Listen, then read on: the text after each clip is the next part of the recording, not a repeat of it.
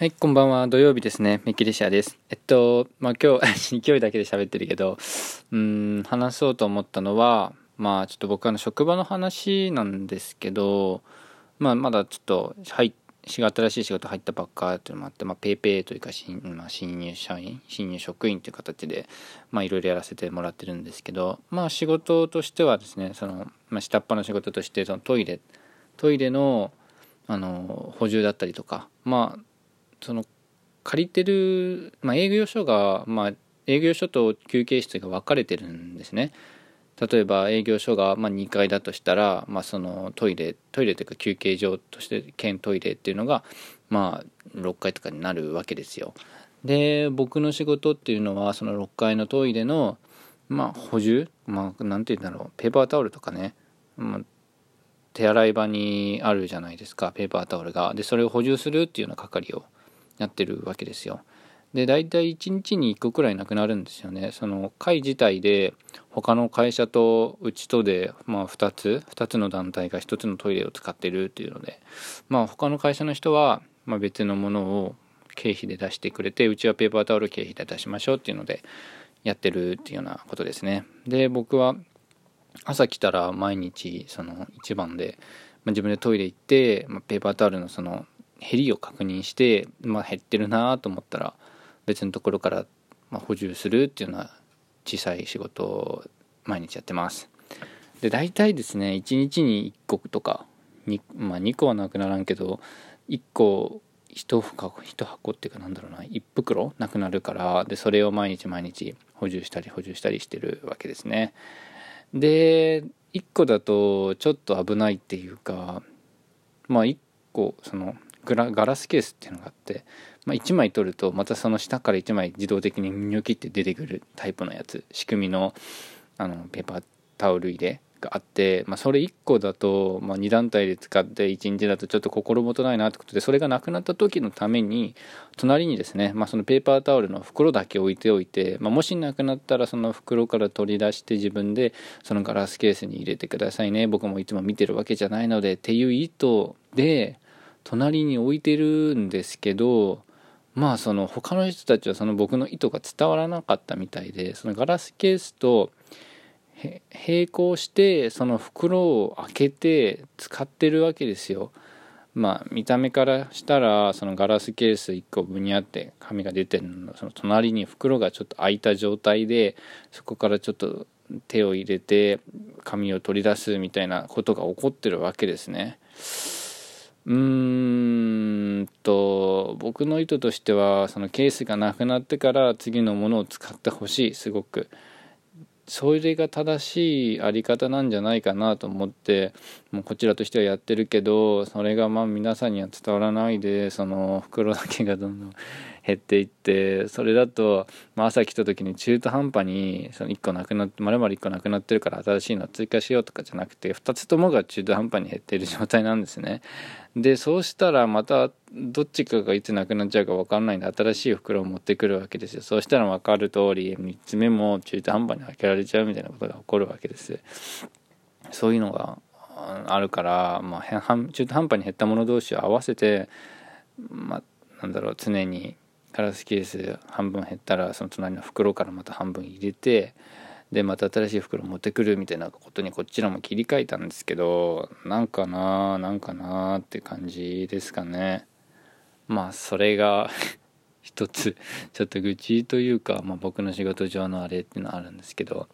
でもう一個がですねちょっとこれは結構深刻な問題でその朝に代弁をするタイプの人っていうのはいるわけじゃないですか。ちょっと汚い話になるんですけど。僕はそのタイプじゃなくてでも、まあ、世間にはですね一定数朝に代弁をする習慣の人がいるわけですよ。まあ、非難するわけは決してないんですけど、まあ、そういう習慣の人がいると、まあ、大変っちゃ大変ですよね。僕も気持ちは分かります。朝忙しい時とか朝一で職場行ってもしたいなってなるのは結構きついものがあると思う。結構職場でやるのってなんだろう落ち着かないじゃないですか。隣の個室に誰か人入っててみたいな、まあ、代弁するスペースってちゃんと自分のプライベートな空間を確保してやりたいですよね。自分の家でゆっくりと、まあ、夜だったりとかにしたいじゃないですか。僕の場合は例えば外行った時とか、まあ、デパートとか、まあ、自分の家少なくとも自分の家じゃないところでだいぶ絶対できないんですよ。なんでかって言ったらそのプライベートの空間が確保できなくて隣に人がいるなんか人の気配を感じただけでもう出ない。わかりますかね？わかるかな？なんだろう？うんとそのまあ、一つのトイレで自分だけがいるって分かってるならまあできるんですよね。その全く物音がしなくてあこれ自分だけの空間なんだなって分かったらもう出るんですけどそうじゃなくてガチャッとか言って誰か入ってきてそれが小便だったり、まあ、小便でもいいんですけど小便だったりもちろん大便だったりで誰かが人入ってくる気配がすると途端に何も出なくなる。緊張してるかどうか分からないんですけど何も出なくなる。なんだろう。だから体質的に僕外でできないタイプなんですね。だから夜家でしかできない限られた場所でしかできないタイプの人間っていうことになりますね。どういう話ちょっと話それちゃったな。で朝に代弁するタイプの人間っていうのは、まあ、いるって話をしたんですけど、まあ、職場で、まあ、そういう人はもちろんいるわけですよ。2団体で使ってるともちろんトイレの個室ってもううちのところは2つしかないわけですから、まあ、朝自分でトイレしに行っまあ、正面の方に行った時に、まあ、ガチャガチャってこうあの個室が2つも閉まっているってことは多々あるわけですよ。まあでも普段僕朝朝代しない人だからまあやってんなみたいな感じで、見てるし全然自分に害はないから害はないっていうかもちろん害はないんですけど自分に特に不利益を被るわけじゃないし例えばそれで朝朝代の人が3人目3人いるとしたらまあその3人目っていうのはすごくきつい思いをするでしょうね。2つの個室が閉まってて自分もやりたいのになるわけじゃないですか。でも僕は普段は全くそういうので害を受けておらず生活してるわけですよ。まあでも、まあ、最近昨日一昨日の話かな。でめちゃくちゃ寒くなったじゃないですか朝とか。で僕も朝起きた時寒いなと思って夏の間とか毛布1枚だったから、まあ、その秋に一気に寒くなった時にもその日にも毛布1枚だったわけですよ。で朝寒いなと思いながら起きて、まあ、ちょっといつもより寒いかなと思ってで普段のように支度をして、まあ、駅に、うん、その最寄り、あのー、職場の最寄りの駅に着いた時にやべえなこれお腹がちょっとギュルギュルいってると思って早く職場のトイレ行かんとこれやばいぞと思って、まあ、幸いなことに僕の職場っていうのは駅からほんとすぐ行けちゃう距離だったのでまあ階段の代わりにエスカレーター使って降りてなるべく刺激与えられないようにしてエレベーターでもうゆっくり上がって、まあ、すぐトイレに駆け込もうくらいの感じでトイレに行ったらもう案の定2つの個室が閉まってるわけですよ。朝代の人たちによってその場所は仕切られてしまってマジであの時絶望したな。もうこっち本当に困ってんのにああと思って一旦荷物だけしまってちょっと休憩所っていうか脱衣なんだろう更衣室で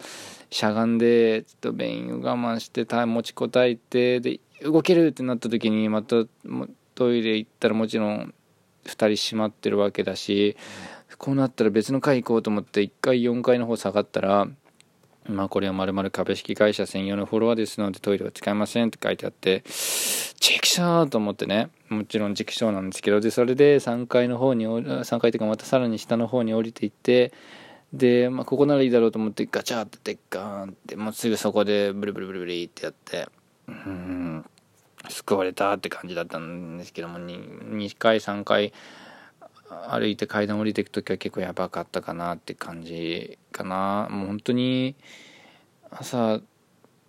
うんまあ仕方ないね。習慣だからそういうのは人に文句を入れるとか自分に害が普段はあるわけじゃないんだしいいんだけど緊急の時とか